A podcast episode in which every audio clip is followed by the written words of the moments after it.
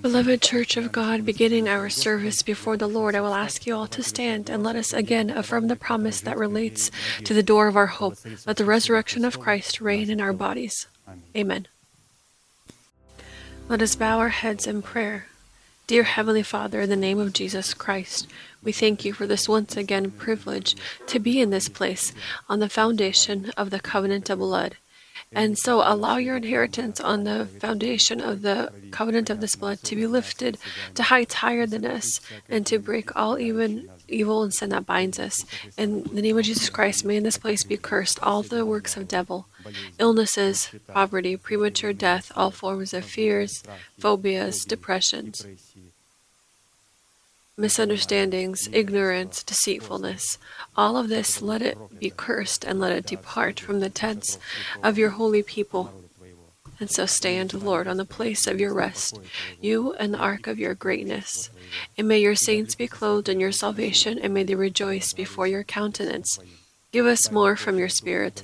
Fill us with your Holy Spirit, and allow us to find your holy countenance. We thank you that this service is presented in your divine arms, and we ask you to continue to lead it with your uplifted and mighty hand. Almighty God, Father, Son, and Holy Spirit, Amen. You may be seated.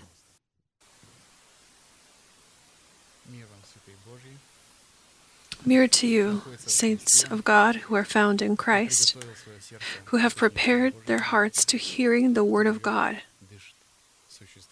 who live, which lives, breathes, and trembles before the mighty word of the Heavenly Father. The word I would like to offer today is taken from the series of sermons of Apostle Arcadi and is a challenge to all those who have loved his have loved his word, so that we as members of the body of Christ divide with Christ all that was written about him in scripture. We will continue our study in the direction of our cooperation with the Holy Spirit and what we must do on our end so that we receive the right to set aside our former way of life to be clothed in a new way of life. And we will read a familiar place of scripture to us. This is to uh, Ephesians chapter 4, verses 22 through 24. That you put off concerning your former conduct the old man which grows corrupt according to the deceitful lusts, and be renewed in the spirit of your mind, and that you put on the new man which was created according to God in true righteousness and holiness of truth. And as we know, for the fulfillment of this commandment, there are three basic commands and verbs. These are set aside, to renew, and to clothe. And we can do this together under the condition that we are found in the body of Christ. This means that we will be healthy members of the body of Christ. And understanding that arriving to this place that we together lose something, and we of course find something as well. We come here together to destroy our old man and to build up our new man. If we consciously do not attend church service, we in doing so strengthen the position of our enemies, the old man, and all that stands behind him. And despite this sequence of these verbs, it is not written how and with what means it is necessary to set aside the former way of life, then to renew our thinking with the spirit of mind, and then finally to begin the process of clothing our body into the new man. Based on how we answer these fateful questions will depend on whether or not we turn ourselves into vessels of mercy or vessels of wrath, or rather, will the salvation that was given to us in the format of a deposit be fulfilled, or will we waste it forever? If we were to waste it, our names would be blotted out of the book of life forever, despite the fact that at one point they were indeed written there. What conditions are necessary to fulfill so that through our already renewed thinking we could begin the process of clothing ourselves in the powers of our new man, created by God in Christ Jesus, in righteousness and holiness of truth? We have noted that our new man that we must be clothed into is our inner or our innermost man that was born from the unfading seed of the Word of God, which by nature is righteous, holy, unfading, and undying. Although for a time being it is in the corrupt body, it is in the fourth dimension of the invisible and eternal realm. In this manner, our new man of course, he doesn't have a male or female gender. It carries in himself the dimension of eternity in time, and therefore it does not depend on time and in fact rules over time, because it looks at the unseen, lives by the unseen, and strives, of course, toward the unseen. Thanks to the, this, it calls inexistent in time inheritance of Christ as existent in our lives. So we proclaim with our lips the treasures of faith contained in the tablets of our heart in the subject of an unfading inheritance that is pure and imperishable. And therefore, the right to be clothed in the powers of our new man is the right to rule over time. Because without ruling over time, it is impossible to be clothed in the garments of truth to fulfill the perfect justice of our Heavenly Father. Ecclesiastes chapter 8, verses 5 through 7. He who keeps his command will experience nothing harmful, and a wise man's heart discerns both time and judgment, because for every matter there is a time and judgment. Though the misery of man increases greatly, for he does not know what will happen, so who can tell him when it will occur? So a person does not know what the commandment is that contains the time and the statute, because we have read today that we must do, but in order to understand how we must do it, with what methods, we need to first, from the beginning of the Bible unto the end, to study everything under the direction of the Holy Spirit to see how we must do it. And according to this verse and other places of Scripture, it follows that without ruling over time expressed in the knowledge of what will happen, it will be impossible to be clothed in garments of righteousness to fulfill the perfect justice of our Heavenly Father. And when examining the nature of the new man, we decided to look at the process of being clothed in the power of the new man from seven different seven different angles and seven virtues, although many more exist. And so this is a man clothed in garments of salvation, dressed in clothes of justice, crowned with the crown of the bridegroom. It's a man decorated with the ornaments of a bride. It's a person dressed in a wedding garment, a person dressed in fine linen, clean and bright, and a person who accepted a representative force, Yahweh of hosts. And this is all in one man. When examining these virtues, we highlighted the fact that all of these virtues are located in one another, find themselves in one another, come from one another, support one another, and serve to ratify the truth of one another. In one of the places of Scripture, Isaiah chapter 61, verses 10 through 11, we have discovered the first four dignities. I will greatly rejoice in the Lord, my soul shall be joyful in my God. For he has clothed me in the garments of salvation, he has covered me with the robe of righteousness too. As a bridegroom decks himself with ornaments, three, and as a bridegroom adorns herself with her jewels, four. Here we see four of these qualities. For as the earth brings forth its bud, as the garden causes the things that are sown in it to spring forth, so the Lord God will cause righteousness and praise to spring forth before all the nations. So these virtues are the uh, righteousness of God, and God is going to demonstrate it before His people. He is going to clothe us when we cooperate along with Him, so that we can be clothed into the new man, clothed in garments of righteousness garments of justice, robe of righteousness, and bridegroom adorns herself with ornaments. First, we have noted that the combination of these virtues and regalia of power in one man, especially the combination of the crown of the bridegroom and jewels of the bride, truly surpasses the abilities of our mind. Second, in this prophetic saying, there are virtues that are grown by God in the heart of a person, the same way the earth grows its plants and a garden grows what is sown in it. Third, joy in the Lord in this prophecy is one of the characteristics of the fruit of the Spirit that is called to define the kingdom of heaven in the pure heart of man. And this kind of fruit of joy in the heart of man is the result of harvest that yielded the kingdom of heaven in his heart, ascending in power, which was previously in the sowing of an unfading seed that was planted in tears in the heart of this man. As it is written, those who sow in tears shall reap in joy. He who continually goes forth weeping, bearing seed for sowing, shall doubtless come again with rejoicing, bringing his sheaves with him. I think we know this feeling quite well. What sowing is tied with? Sowing, of course, is tied with a loss. And this is not always comfortable for a person. In order for us to receive anything, we must, of course, sow. Therefore, being clothed into the new man is being clothed in the fruit of the Spirit, in the resurrection of Christ, in the, again, fruit of the Spirit brought by us to God that is called to yield in our heart the power and order of the kingdom of heaven and righteousness, peace, and joy in the Holy Spirit.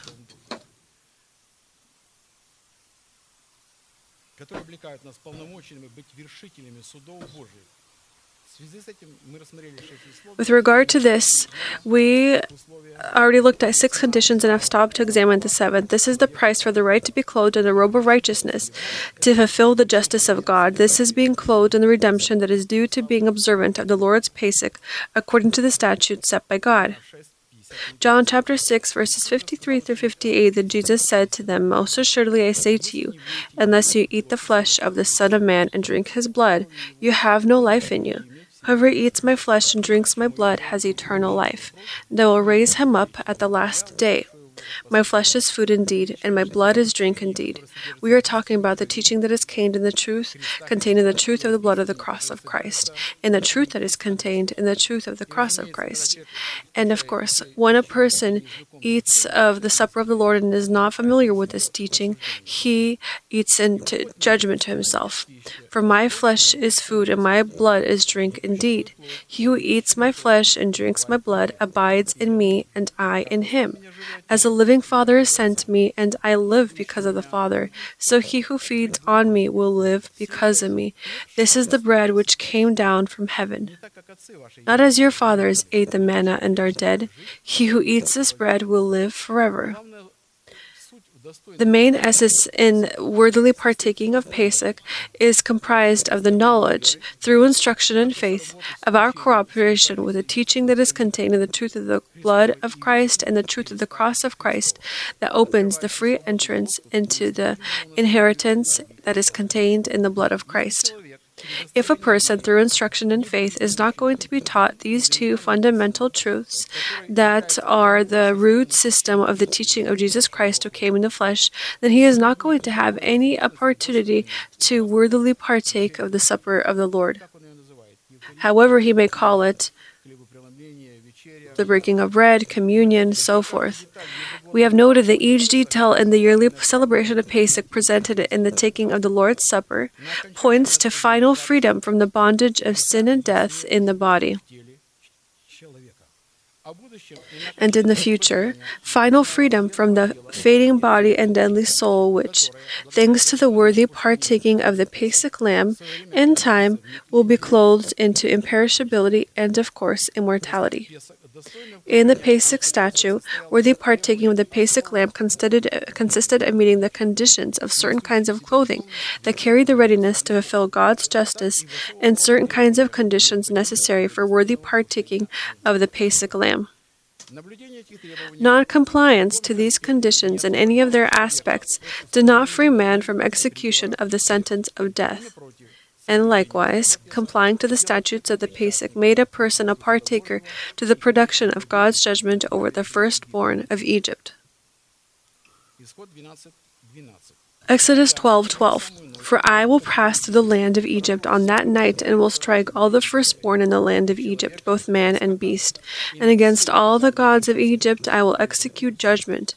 I am the Lord According to these regulations, we know that the firstborn of Egypt that Egyptians so heavily relied on were the gods of Egypt. We must remember that our dependence defines our deities, our trust, and our worship. Because if a person says that he loves God and depends on God, but at the same time he depends on money, on alcohol, on envy, or on deceitfulness, covetousness, or on any kind of adulterous needs, then this kind of a person is lying simply to himself.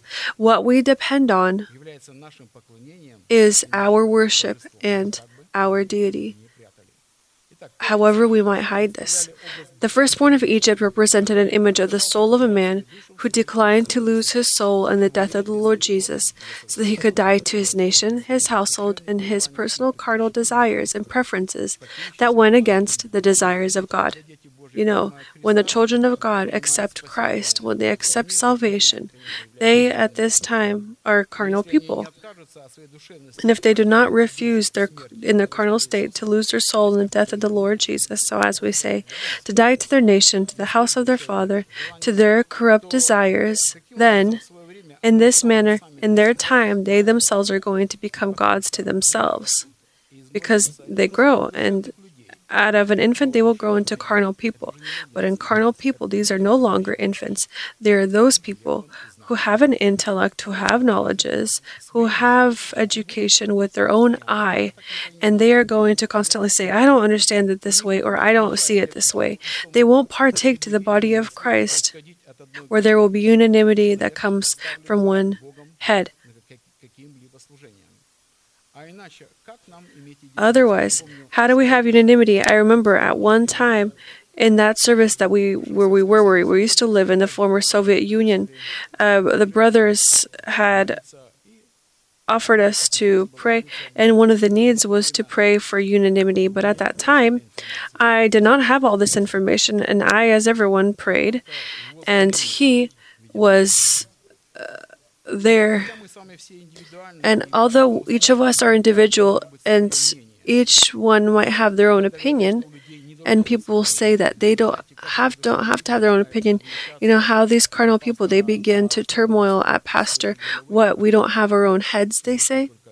Or are you the only one who can decide? No, one head is Christ, and in each individual church, he has his appointed head, his representative on earth. And only in this way can we be unanimous. Not to, so be unanimous, it says. It's a directive, it's a command. Be in unanimity, to humble our I, and to simply put, be un, uh, unanimous if we are sober minded. And so, if we do not fulfill God's justice by condemning our soul to death in the worthy partaking to the Lord's Pesach, according to the statute set in place by God, we will never be a part of the descendants of Abraham's faith. So, this is that person who had died to the house of his father, to his nation, to his desires, and I think we know his biogra- bi- biography and actions very well. How can we define the presence of death in us? How? Sometimes I also ask, and the pastor had answered this, and I had heard from him that when a person is going to be see the expression or the manifestation of his flesh, which he hates. This means that he has died.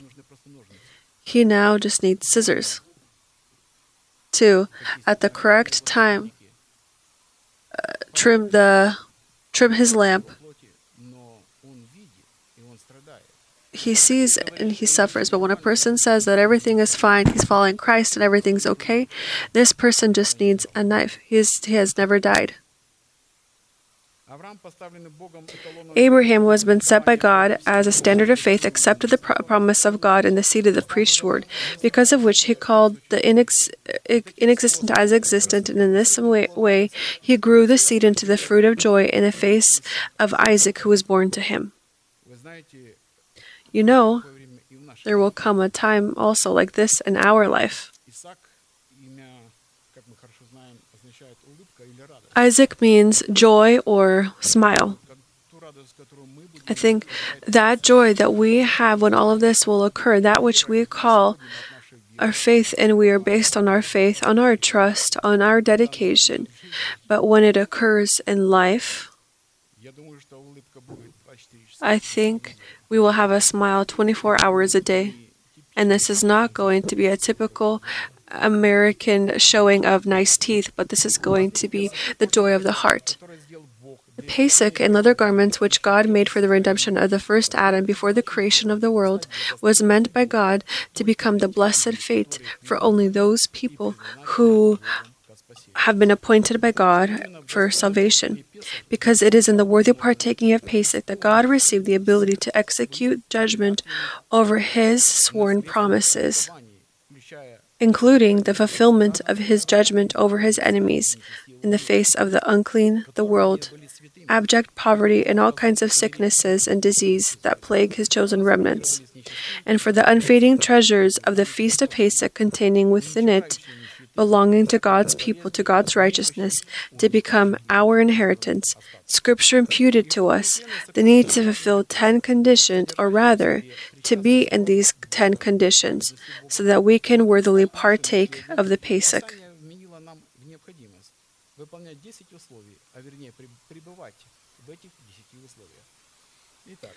And so this is to the choice and the separation of the Pesach lamb.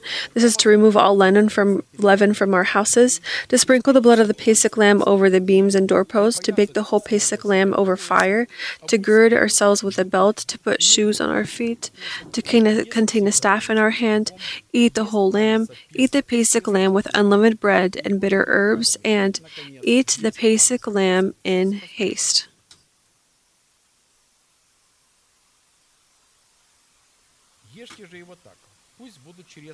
And thus you shall eat it with a belt on your waist. We today will take a pay, pay attention to the tenth component to eat the Pesach lamb in haste. And thus you shall eat it with a belt on your waist, your sandals on your feet, and your staff in your hand. So you shall eat it in haste. It is the Lord's Passover. Exodus chapter 12, verse 11. The element of haste when eating the Pesach lamb was so important that it is mentioned in Scripture on numerous occasions as a certain law, a changing law, and it is this particular element that was involved in the exodus out of Egypt. And this particular element was elevated to a rank of special signs that was called to serve a sign for circumcision of our heart and circumcision of our ear. It is this element of haste that is evident in a circumcised ear and a circumcised heart. Deuteronomy 16:3 You shall eat no leavened bread with it. 7 days you shall eat unleavened bread with it, that is the bread of affliction, for you came out of the land of Egypt in haste, that you may remember the day in which you came out of the land of Egypt all the days of your life.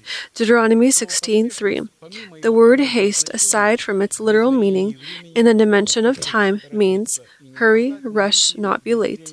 In Hebrew, in the dimension of the Spirit, it contains a completely different meaning. Specifically, in Hebrew, to haste means to take on the yoke, to carry your cross, to endure suffering, to be clothed in the robe of a disciple, to be clothed in weapons of light and the power is the doctrine of Christ, or to be strengthened with all power according to the might of God's glory to renew your thinking, to meditate on the supreme law of the Almighty, to listen to the words of God with fear and trembling, and to stand on guard, not damaging the Word of God. Considering that eating the Pesach is a guarantee of the new law, which is symbolic, symbolically made in the number eight, we decided to look at eight signs that contain the meaning of haste, although there are many more that exist.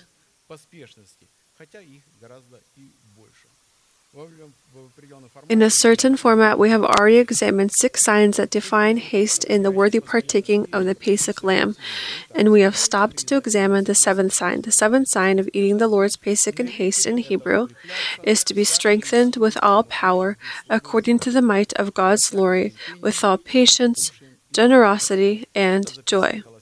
This is written in Colossians chapter 1 verse 11, strengthened with all might according to his glorious power for all patience and long suffering with joy.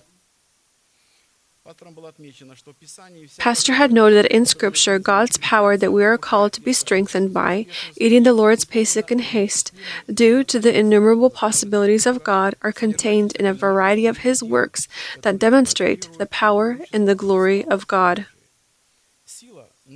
Strength in Hebrew, this is power, strength, might, right, authority, rule, sign, covenant, shine, designation, the attributes of royal power, the whole armor of God, the host of heaven, elements of the universe, many graces and bounties of God, many of greats, God's grandness and grandeur, many innumerable and immeasurable powers of God, a lot of power and fortresses, the ability and opportunity to do justice and righteousness, and the ability to spread and expand, as well as miracles and wonders.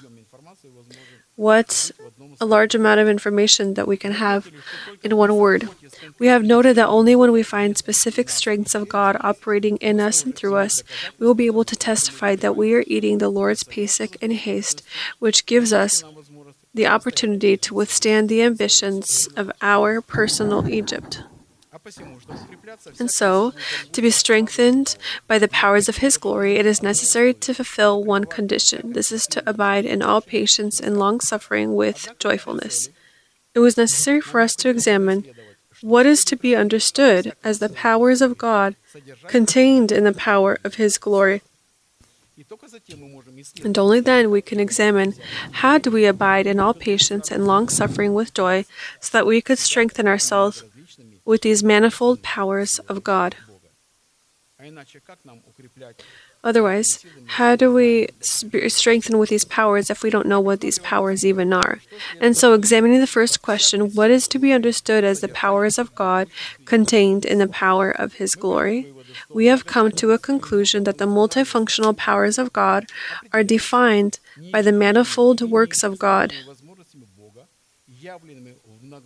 that are demonstrated in his works. Psalm 66 3 Say to God, How awesome are your works! The greatness of your power, your enemies shall submit themselves to you. This is talking about how his manifold works are perfect with his manifold powerful, and thanks to this his enemies submit to him. And of course, our main enemy that is called to submit to us when we work with the greatness of God's powers is our soul. Our soul, which by nature is bound to its nation, its household, in its genetic preferences and desires, behind which stand the manifold works of darkness. The true works of God done through the greatness of His power inspire fear and awe before God. If, of course, they are found in the heart of a person and produce the works of God. And each individual person is called to behold in his life these results when he eats the Lord's Pesach in haste.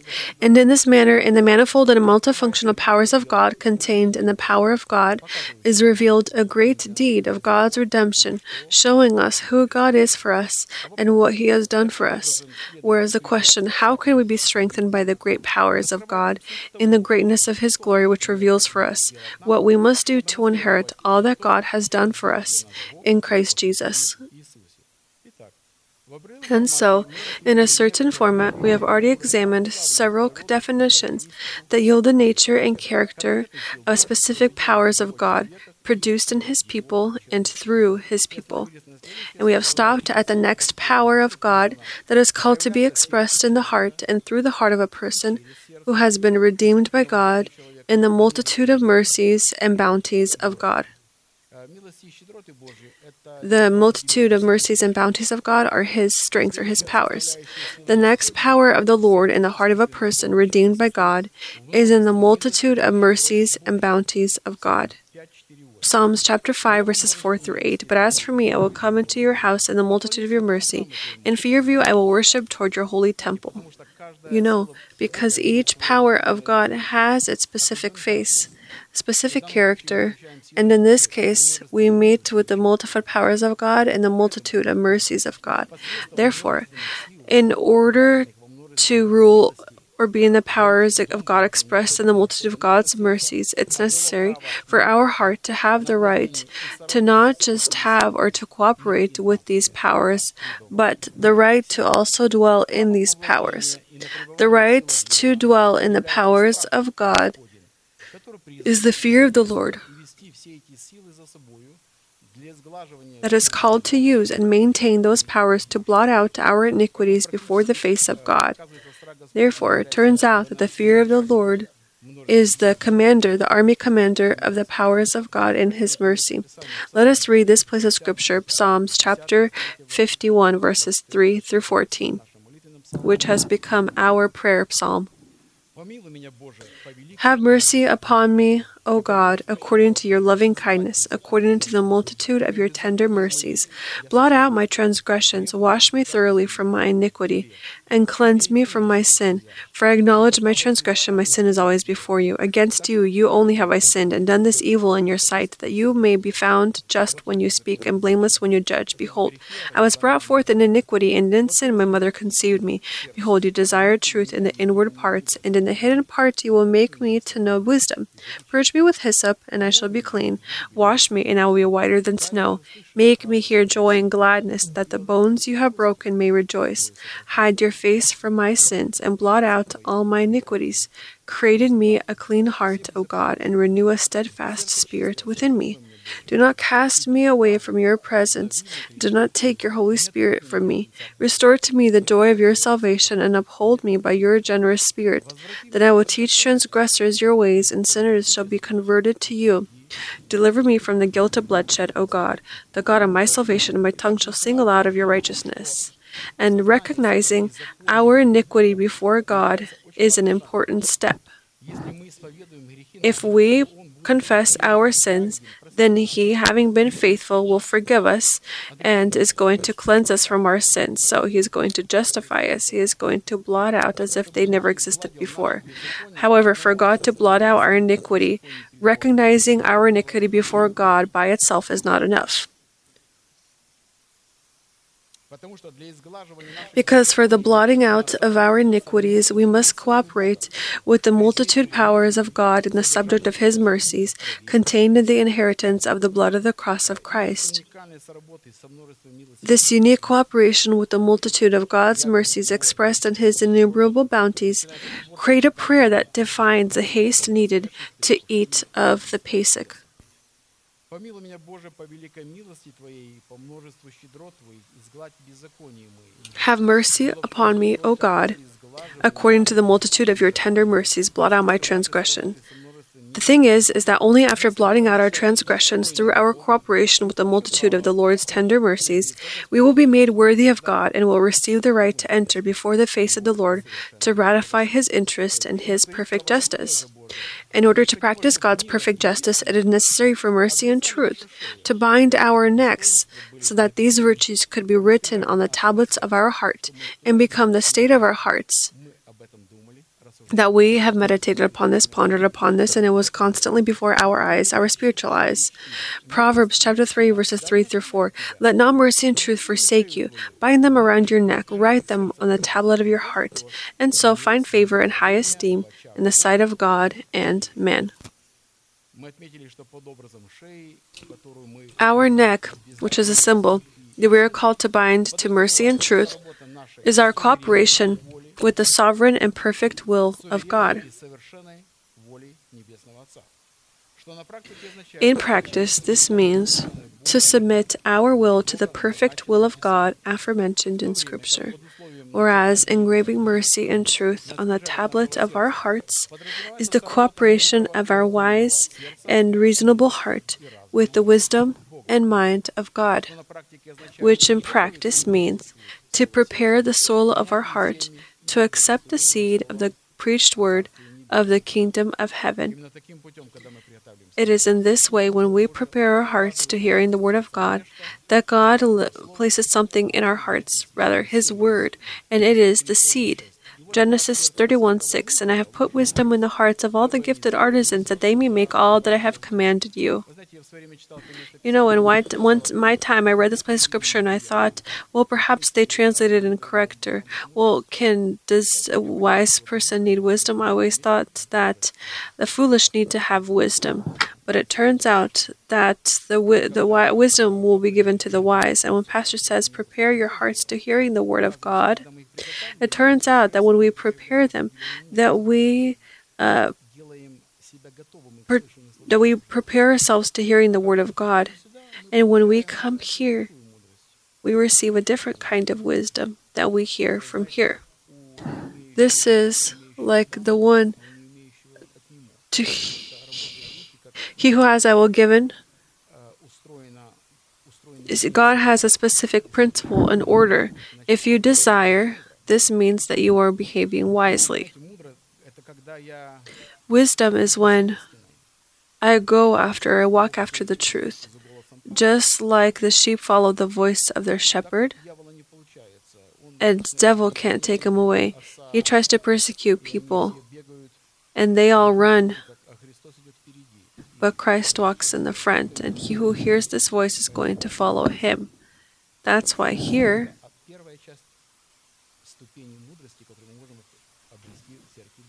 wisdom that we can receive from the church of God. And so the teaching about wisdom that we are called to bind our neck can manifest itself only under the strict conditions of truth yielded by the principles of the written word of God. Instead of some kind of created pseudo religious images, as well as waste from our intellect which has no right or the ability to comprehend mercy and truth in the transcendent Word of God.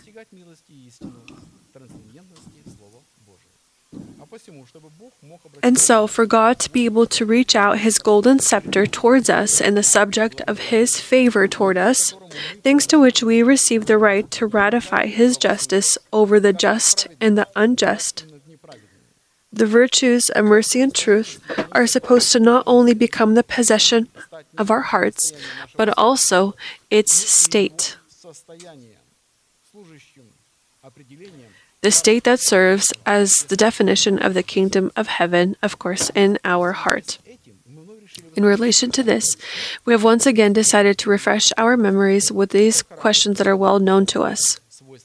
What character does Scripture put in the properties of God's mercies, which are an expression of His great power, defining God's favor toward man in the image of His golden scepter?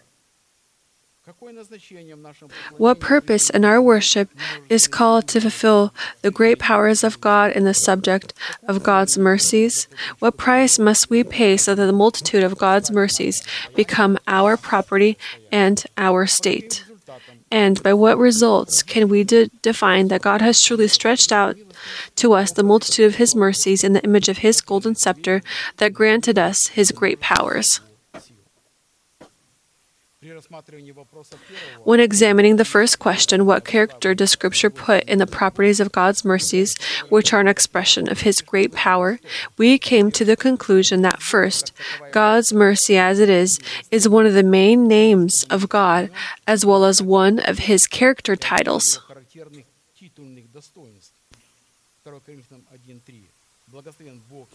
2 Corinthians 1 3. Blessed be the God and Father of our Lord Jesus Christ, the Father of mercies and the God of all comfort.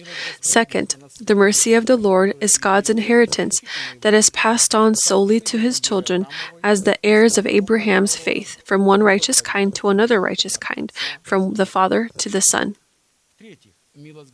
Third, the Lord's mercy, according to its status, is lifted up over life in the flesh because it is better than life in the flesh.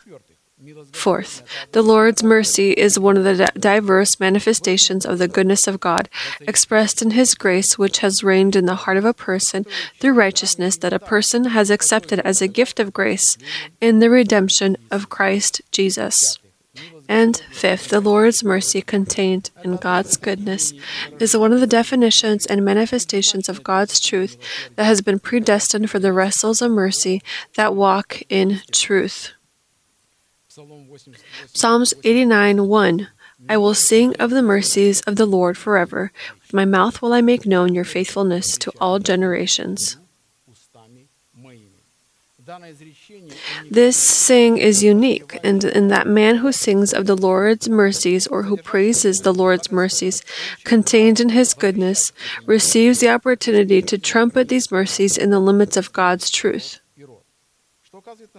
Which points to the fact that a person who trumpets mercies and praises them as truth is in God's goodness and protects himself from falling away. Therefore, consider the goodness and severity of God on those who fell severity, but toward you goodness, if you continue in his goodness. Otherwise, you also will be cut off. Romans 11:22. In this case, the goodness of God is a demonstration of mercy and truth that covers those people who have bound their necks to mercy and truth. Whereas the strictness or the severity of God is a demonstration of God's justice and righteousness that spreads over those people that have refused to bind their necks to mercy and truth. Scripture calls these people stiff. Stiff, meaning their neck is stiff, it does not turn in any direction from the Word of God, it turns from its own desires. Psalms 89:14 Righteousness and justice are the foundation of your throne. Mercy and truth go before your face. You know, the phrase mercy and truth go before your face means that mercy and truth precede the righteousness and justice of God or are justification for man, which allow God to not punish a man for his crimes. If we do not prepare our hearts to hear the proclaimed mercy and truth from the messengers of God, we will not have the ability to turn upon ourselves the goodness of God or God's favor upon us. As it is written in Romans chapter 10, verses 16 through 17 faith is from hearing, and hearing is from the word of God. Romans 10, chapter 16, chapter 10, verses 16 through 17.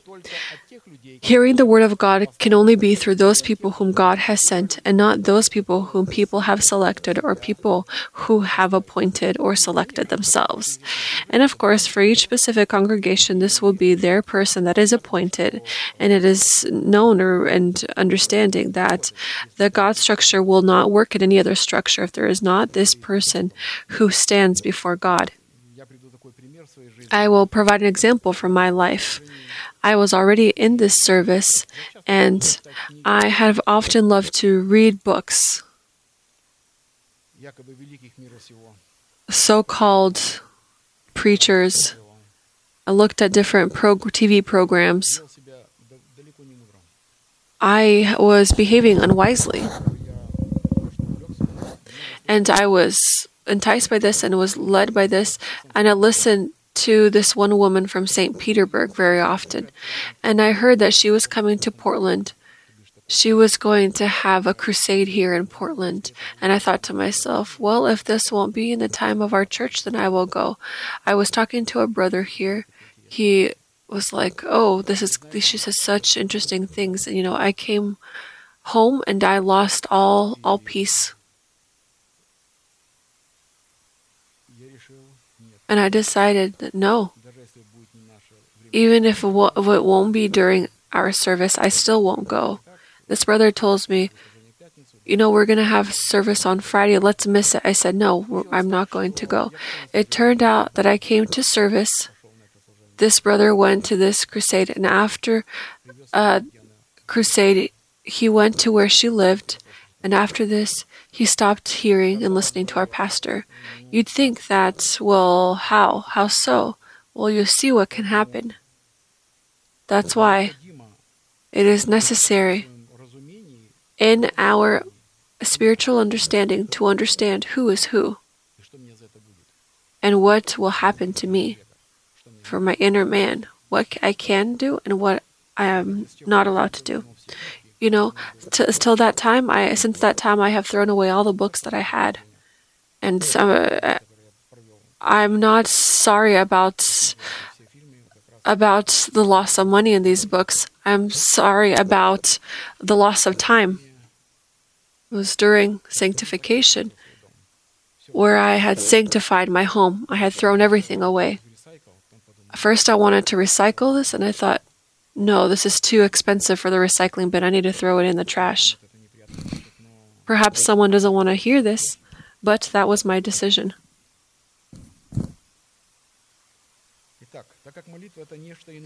And so, given that prayer is a kind of help expressed in the inheritance of God's mercy, this is prayer and worship. And prayer is the right that man gives the heavens to interfere here on earth. And one of David's prayers, written in the 143rd Psalm, where he gives God the right to interfere in his life with his mercy and truth, will be for us an example of our inheritance. Hear my prayer, O Lord. Give ear to my supplications. In your faithfulness, answer me, and in your righteousness. Do not enter into judgment with your servant, for in your sight no one living is righteous. For the enemy has persecuted my soul. He has crushed my life to the ground. He has made me dwell in darkness like those who have long been dead. Therefore, my spirit is overwhelmed within me. My heart within me is distressed. I remember the days of old. I meditate on all your works. I muse on the work of your hands. I spread out my hands to you. My soul longs for you like a thirsty land. Answer me speedily, O Lord, my spirit fails. Do not hide your face from me, lest I be like those who go down, lest I be like those who go down into the pit. Cause me to hear loving kindness in the morning, for in you do I trust. Cause me to know the way in which I should walk, for I lift up my soul to you. Deliver me, O Lord, from my enemies. In you I take shelter. Teach me to do your will, for you are my God. Your spirit is good. Lead me in the land of uprightness. Revive me, O Lord, for your name's sake. For your righteousness' sake, bring my soul out of trouble. In your mercy, cut off my enemies and destroy all those who afflict my soul. For I am your servant. And so, to examine the strength of God's mercies and this song prayer in the limits of truth, it is first necessary to establish the reason, the reason as to why David brought this prayer to God. You know, the events that had occurred with David did not destroy him, but on the contrary, they had strengthened this man of God. And the reason why this prayer was released according to its content was because a certain category of enemies that confronted and challenged David. This is first, first David's own flesh that had pushed David to sin, in which he had fallen and he had killed a man. It, it was uh, also personified sin. That was one of his enemies. And third, personified death. So, death and sin, these are figures. These are personified. This is a figure that stand behind the flesh of David and behind the flesh of each of us individually. And for us to be heard by God, it was necessary for David, as well as us, to present God a foundation or a right that could serve for God as proof that He can interfere in David's life with His mercy and truth. From David's perspective, this kind of proof in this prayer contained 10 different arguments that David brought to God, saying, Hear me because of your righteousness and truth. Because I remember the days of the old and all your works, because I spread out my hands to you, because I trust in you, because I lift my soul up to you, for I run to you, because you are my God. Hear me for your name, hear me for your mercy, and hear me because I am your servant.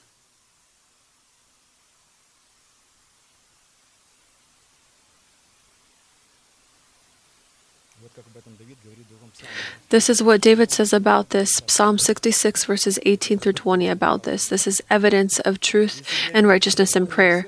If I regard iniquity in my heart, the Lord will not hear. But certainly God has heard me. He has attended to the voice of my prayer. Blessed be God who has not turned away my prayer, nor his mercy from me.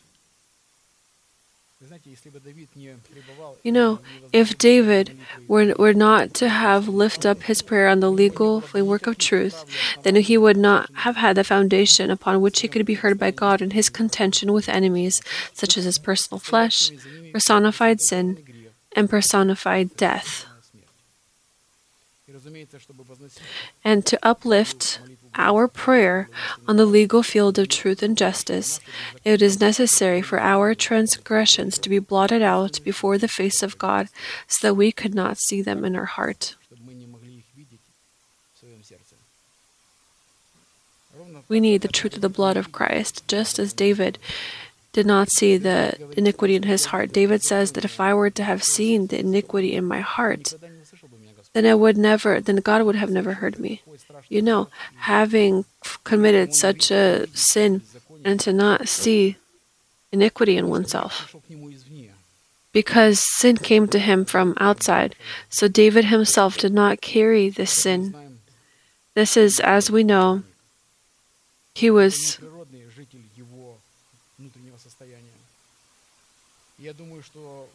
I think that we know the difference in defining what it means to sin and to be a sinner.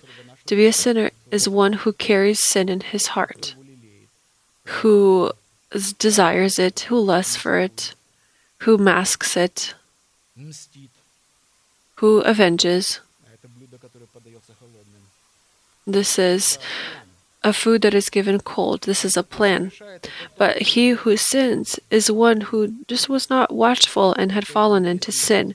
That's why there are many songs that say, "Oh, I, woe to me, I am a sinner. Yes, I am so." He calls himself a sinner, then he blesses himself as poor, and then and then he says, "Yes, I am so." This this this double this double testimony.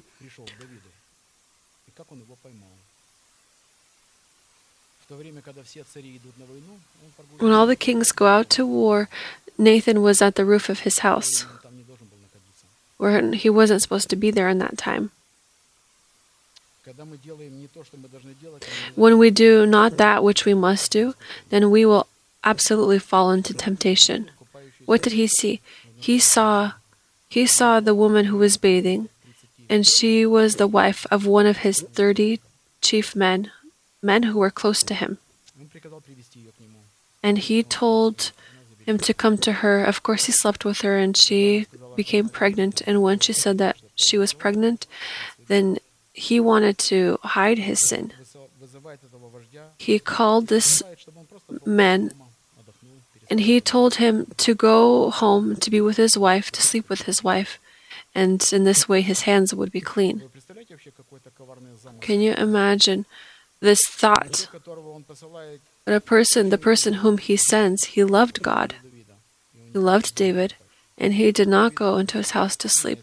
And then David changes his plan, calls out this man, and says to him, You know, war is war. He placed him in that place where there was going to be a deadly war, and he was left.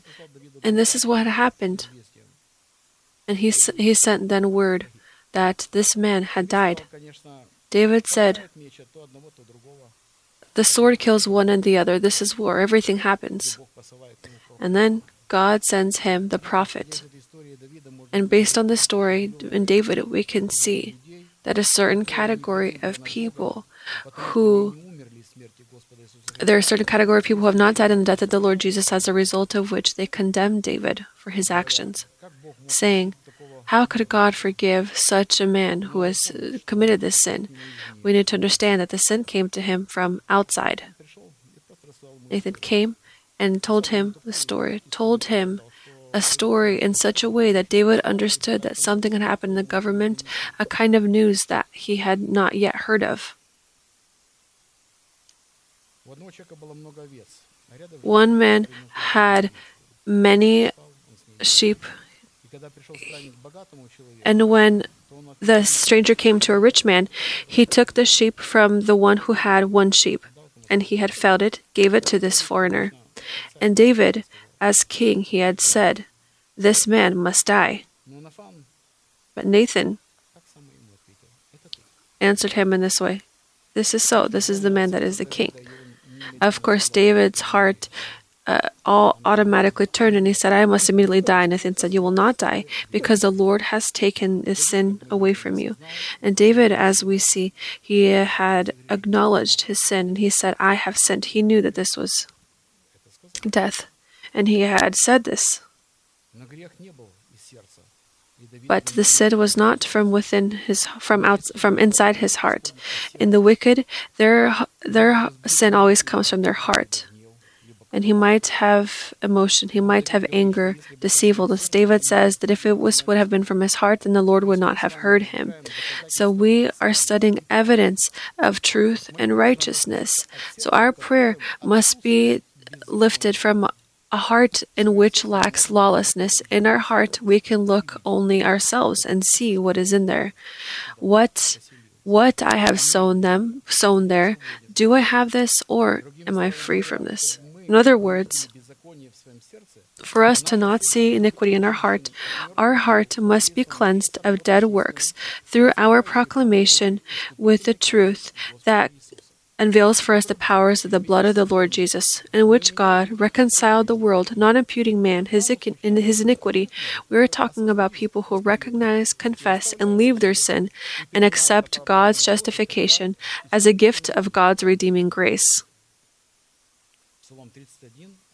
Psalms 32, verses 1 through 2, a Psalm of David, a contemplation. Blessed is he whose transgression is forgiven, whose sin is covered. Blessed is the man to whom the Lord does not impute iniquity, and in whose spirit there is no deceit. And so, in our prayer battle with our own flesh, which behind which stands personified sin and personified death, to be heard by God, it is necessary to be in the limits of the legal field of God's truth and justice. And for this purpose, we needed to examine what was the foundation for David of such a bold statement and assertion brought before God as evidence that he is in the limits of truth and justice. How was he able to gain this kind of virtue and in, in this kind of state, or what price and what conditions must be fulfilled on our end to have these vital foundations? And to answer these questions and in this manner, receive the opportunity to take off our sinful nature that is in the reins of personified sin and personified death, and in this manner, to be clothed in our new man who yields the garments of righteousness, we will need to examine the following questions.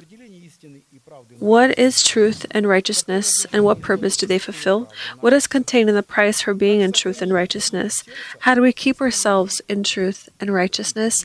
And fourth, what results will be yielded from knowing truth and righteousness?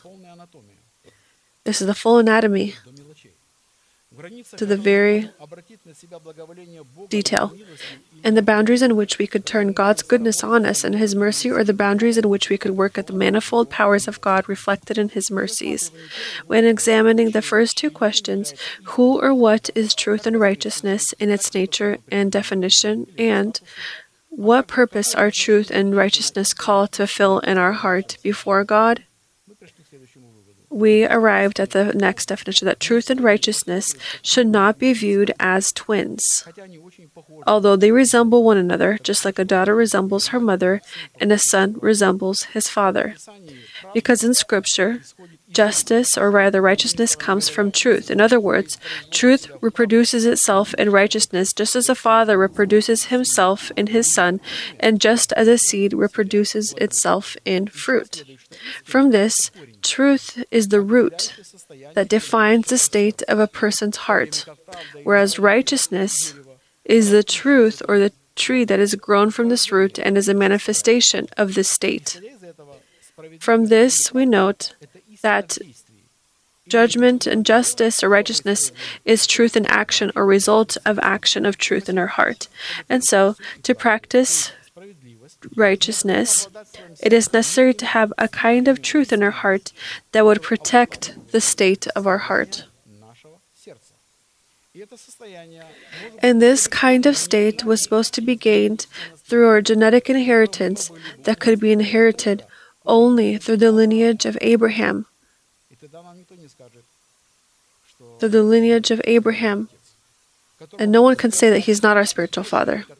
He is he whom God made the father of all believers, those who were circumcised and those who weren't, because it is written that he had given birth to us by the word of truth. Having desired, he wanted, he did this. Because righteousness can only come from the heart of a person that has truth, and the heart of a person who is born from the seed of truth. Therefore, however the heart of a person may be, so will his actions be. Because out of the good heart, where truth is, comes God's justice and the judgments of God that show mercy to the vessels of mercy and wrath to the vessels of wrath. This is a finely cut state in which there are sharp angles. Here, there is nothing that is Out of an evil heart that does not contain truth comes evil that defiles man and relates him to the category of vessels of wrath. We know that we are talking about people who relate themselves not to the rank of the wicked, but the rank of the righteous. They think so. And so we are talking about the saved. But a lot of this a lot sin when sin comes from the outside, and some sin when it comes from within. Thus, the purpose of truth and righteousness in our heart, it is necessary to cooperate with the multitude powers of God expressed in the multitude of His mercies that are called to, first and foremost, blot out our sins before the face of the Lord. Now, when we looked at the third question, how do we keep ourselves in the limits of the legal field of truth and righteousness? Or how do we keep ourselves in the limits of the legal field of truth and righteousness? And we arrived to the conclusion that the price for being in truth and righteousness is going to be comprised in the war strategy that in which there exists one unchanging definition that tells us that it is difficult to overcome the hill of the enemy and it is but it is far more difficult to keep it from being encroached on. Doesn't mean that we should not take this height or this mountain. And this definition is attributed to keeping our righteousness in which a person is vigilant in his prayer and keeps the enemy from encroaching on his relations with God. And so, to gain righteousness through faith in Christ Jesus as a gift of grace, it is necessary to become bankrupt or poor, because the kingdom of God is given only to those who are poor in spirit. But in order to keep righteousness, it is necessary to practice righteousness, and for this goal it is necessary to keep the poverty of the spirit, which expresses itself in absolute and perfect humility before the perfect will of God relying on the mercy of God. And so, the first component of the price for the right to be contained in truth and justice is the acceptance of a delegated authority of God. The second price is payment for the knowledge of truth about redemption. Third, it is a reasonable and willful decision to forgive our debtors before the setting of the sun. Fourth, this is the complete separation from Babylon. Fifth, it is the need to believe in the promises of God.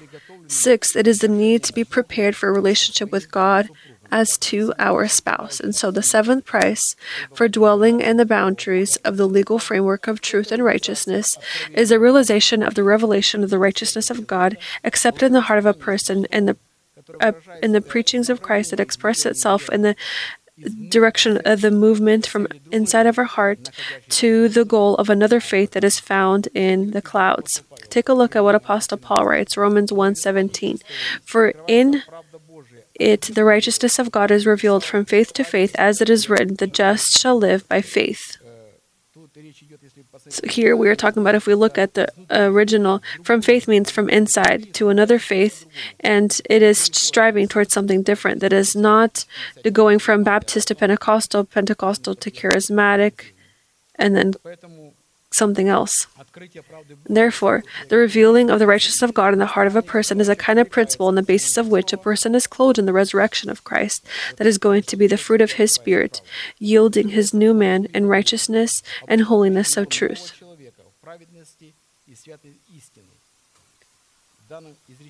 In these words, in the original Greek language and the revelation of the righteousness of God are presented two kinds of faiths or two kinds of information that strive toward one another and that cooperate with one another. Because as we know, that faith is information from hearing the Word of God. Here, there are two informations, or two formats of faith. The first format of faith is truth that comes from the heart of a person and strives to the other kind of faith that has come from heaven. Surely his salvation is near to those who fear him, that glory may dwell in our land. Mercy and truth have met together, righteousness and peace have kissed. Have met together means that they have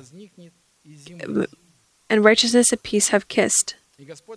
Truth shall spring out of the heaven, and the righteousness shall look down from heaven. Yes, the Lord will give what is good, and our land will yield its increase. Righteousness will go before him, and shall make his footsteps our pathway. Psalms 85, 9 through 13.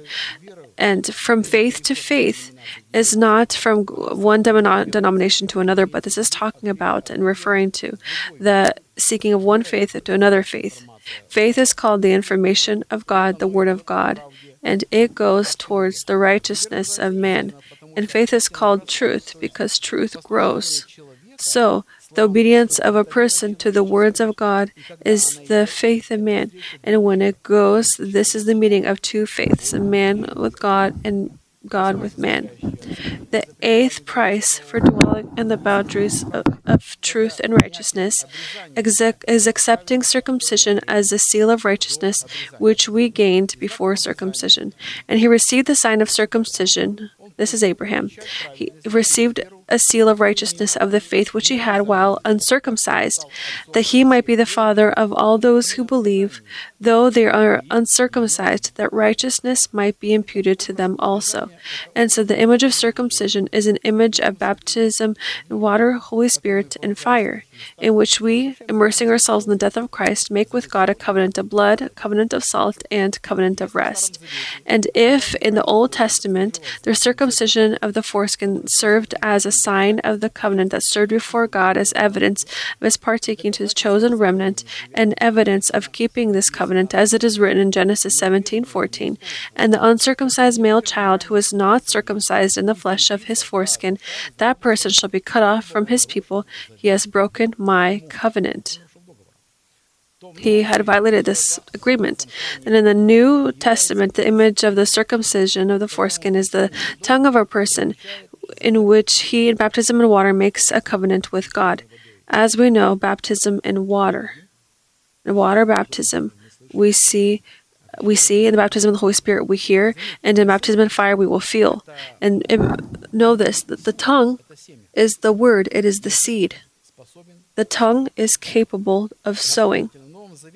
And therefore, in the new covenant, a sign of the covenant that could serve before God as evidence of man's partaking to his chosen remnant and evidence of keeping a covenant are new lips, which in the page, pages of Scripture are referred to as new.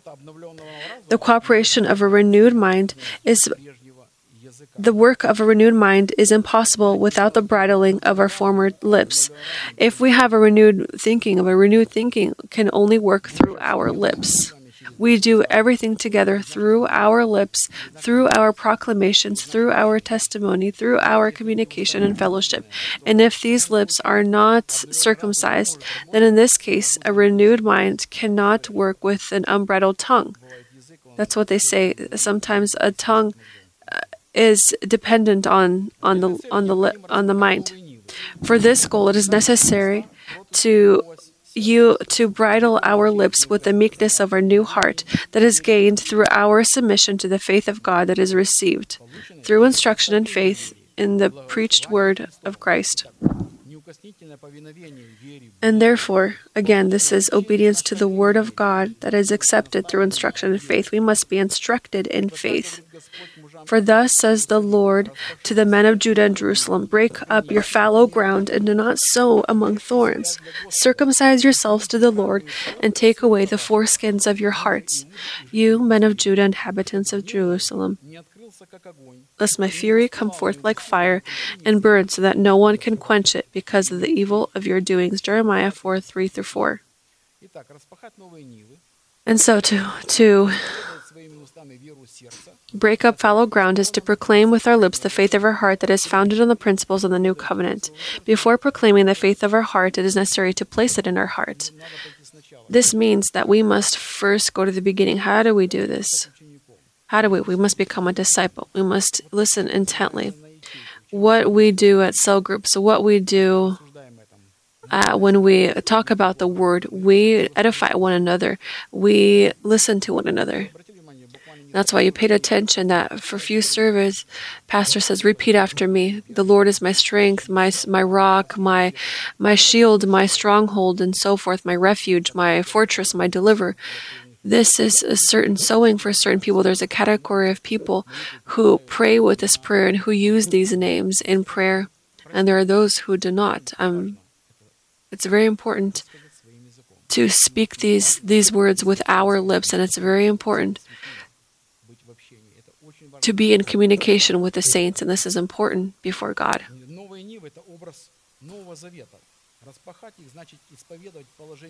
And again, to break up the fallow ground means to proclaim with our lips who God is for me in Christ Jesus, who He is. I must speak this. When I begin to say this, this is going to work differently. If I just listen, yes, but I need to open my lips as well. It is from the proclamation with our lips, the faith of our heart, that will depend whether or not our justification will be kept before God or not. But I say to you that for every idle word men may speak, idle meaning uh, vain, that does not coincide with the will of God. They will give account of it in the day of judgment. For by your words you will be justified, and by your words you will be condemned. You know, people are going to be uh, to be judged, and they're going to be uh, saved through their own proclamations. They listen the word, but they don't they don't proclaim it. What how they're feeling, how they've been looked at by others, feelings that grow them apart. But we know in the beginning was the Word. It is written here on this pulpit. In the beginning was the Word, and the Word was with God. And if we can keep this Word within ourselves, inside of ourselves, when it was when a war was declared in our thoughts, for me this was a battle. I don't know how it was for you. It was a battle over my thoughts, a battle for what happens, what comes in the mind. I, I knew quite well that if I if I don't allow the birds to nest, then they're not going to create these nests. But I paid attention that the birds don't fly away. The nests may not be formed, but the birds don't go away. The thoughts don't go away. And there are different kinds of various thoughts. I don't even want to say them out loud, some some of the thoughts. And when I begin to hear how Pastor talked about this, how he had resisted these thoughts, and I'm in this battle. And personally, for me, this for me is I begin to proclaim and I begin to understand. You know very little what to proclaim. Yes, you can read when you are working, when you are with one another. You can't read. That's why I understood that if you are a warrior of prayer and to be in this state of a king, priest, and prophet, they must be in your tongues, in your lips. These thoughts of God, if I begin to speak them, then my thoughts won't belong to me. They're not mine. They won't find a root in me. They won't find a, a, a ground where they can where they can find themselves. And this for me is the number one thing that I'm concentrated on, and I understanding I understand that I'm a liar, and I know that this is not within me. I know that my arrow is stronger I know that the faith of heart is a sign of circumcision that expresses itself in the proclamation of lips, and therefore the faith of the heart and lips that proclaim the faith of the heart is a kind of marital union of two partners. Death and life are in the power of the tongue, and those who love it will eat of its fruit. Proverbs 18:22. And you know, this had become very, um, very illuminated lately. And therefore, to have the faith of the heart, it is necessary to have a circumcised ear. That is going to be a sign of humility that expresses the poverty of the spirit, or rather, bankruptcy. This means that if we want to have new lips, or if we want our lips to become new, we need to humble ourselves.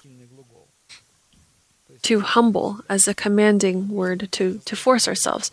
You know, it's easier to force someone else to do something, especially if someone has a certain position. He who is under them, they don't take responsibility over themselves. He who does not humble himself, he is a stiff person. As it is written, Acts 7:51, you stiff-necked and uncircumcised in heart and ears, you always resist the Holy Spirit. As your fathers did, so do you. You see that if the heart and the ears are not circumcised, then this person cannot cooperate with the Holy Spirit. He is always going to resist.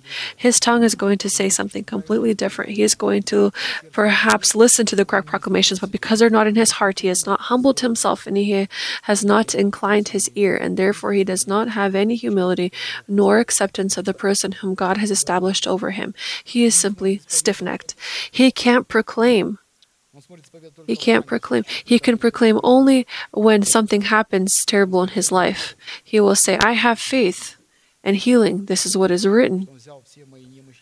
He, he had taken all my burdens, and I proclaim, I believe, I believe, I believe, just like a mantra. And this person will uh, believe in this way up to the very uh, hell. And when he is, ends up there, he's going to say, I'm not supposed to be there, I'm not supposed to be here, I'm not supposed to be here. I had believed in healing, I had faith, but you had no faith. It must come from the heart.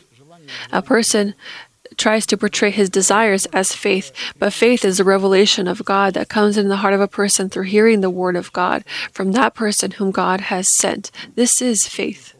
Faith is from hearing the word of God. But not all have heard, said Isaiah. Who has believed? Isaiah was sent. And therefore, the ninth price for dwelling in the boundaries of truth and righteousness is the ability to find ourselves in God or to place ourselves in Christ, not with our own righteousness that is from the law, but with the one that is through faith in Christ Jesus. Philippians chapter 3 verse 9 and be found in him, meaning Christ, not having my own righteousness which is from the law, but that which is through faith in Christ, the righteousness which is from God by faith. In these words are presented two formats of righteousness that come and that are founded on two covenants, the old and new, in which a person can discover himself depending on in what covenant he has placed himself in and what kind of righteousness he prefers the righteousness of, from works or righteousness by faith. Because in this case, we are talking about finding ourselves in Christ, in the creation of righteousness expressed in the justice of God, which is called to be fulfilled in the boundaries of the legal framework of the new covenant. With the works of the law, not one flesh can be justified before Him. For by, for by the law is the knowledge of sin, because the law of Moses or the law of works The law of works re- relates to the law of Moses because all of the law of Moses is founded on one thing, on works. But now the righteousness of God apart from the law is revealed, being witnessed by the law and the prophets, even the righteousness of God through faith in Jesus Christ to all and on all who believe. For there is no difference, for all have sinned and fall short of the glory of God, being justified freely by his grace through redemption that is in Christ Jesus, whom God set forth as a propitiation by his blood through faith faith to demonstrate his righteousness, because in his forbearance God has passed over the sins that were previously committed. Romans chapter 3 verses 20 through 25. This is a very deep truth that can change the lives of very many believers if they were to simply just meditate upon this then no one would be able to blame man because the truth is deeply written in his heart. Whatever you may say, whatever he might hear, he has acknowledged the truth. And he is going to trust not on what he does or what he has done, but what God has done for him. And only on this foundation can he do something. The next price for the right to dwell in truth and righteousness is to suffer for the truth. Commit ourselves to him who judges righteously. 1 Peter 2:23, who when he was reviled did not revile in return, when he suffered he did not threaten, but committed himself to him who judges righteously. We're talking about how to keep ourselves in truth and righteousness. When we are reviled, to not answer in return, when we suffer, to not threaten, but to commit ourselves to him who judges righteously. You know, when I had a certain circumstance, I came to our pastor to an appointment and said, Well, how do I be in this situation or this case? And he says, Can you get up? This was the first time. However many years had happened, I asked him the same question, asked him the same question, and are you able to rise up over this? I don't come to Pastor anymore with these questions. I begin to understand that the circumstances might not change. I have changed to these circumstances. I have changed to them, and it works in me in, in, uh, for good.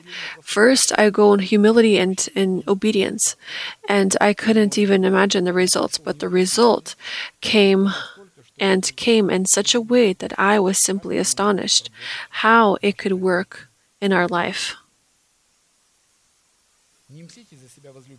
Beloved, do not avenge yourselves, but rather give place to wrath, for it is written, Vengeance is mine, I will repay, says the Lord. Therefore, if your enemy is hungry, feed him. If he is thirsty, give him a drink. For in doing so, you will heap coals of fire on his head. Do not be overcome by evil, but overcome evil with good.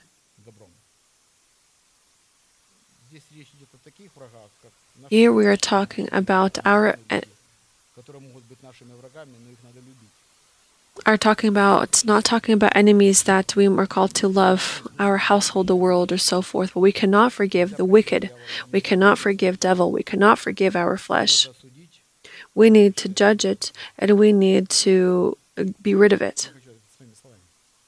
I want to say this with my words for myself personally as a double testimony. With these enemy, we cannot have mercy because they are cast to, to death. And I know that overcoming evil with good, we demonstrate truth and righteousness in this place. We give God the opportunity to demonstrate His mercy for us in order to give a place to His wrath and to produce vengeance for us in which our enemies are going to be laid under our feet. And I think I will end at this. Amen. Let us, friends, pray.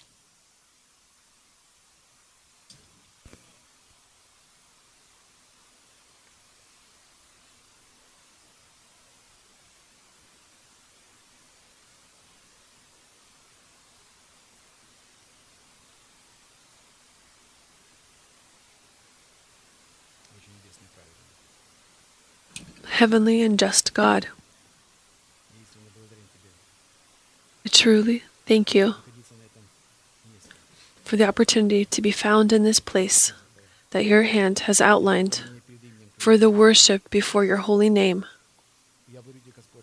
And I thank you, Lord, that I, along with your saints, can incline not just my head but my heart and thank you for that mercy that you have demonstrated to each of us individually.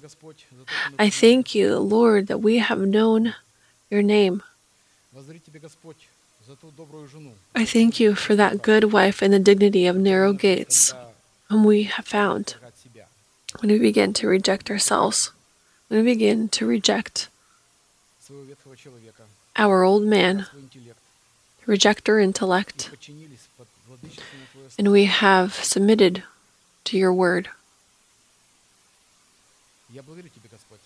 I thank you, Lord, for this opportunity to submit myself to the Word of God, to submit myself to your faith, and your faith to place in the tablets of my heart.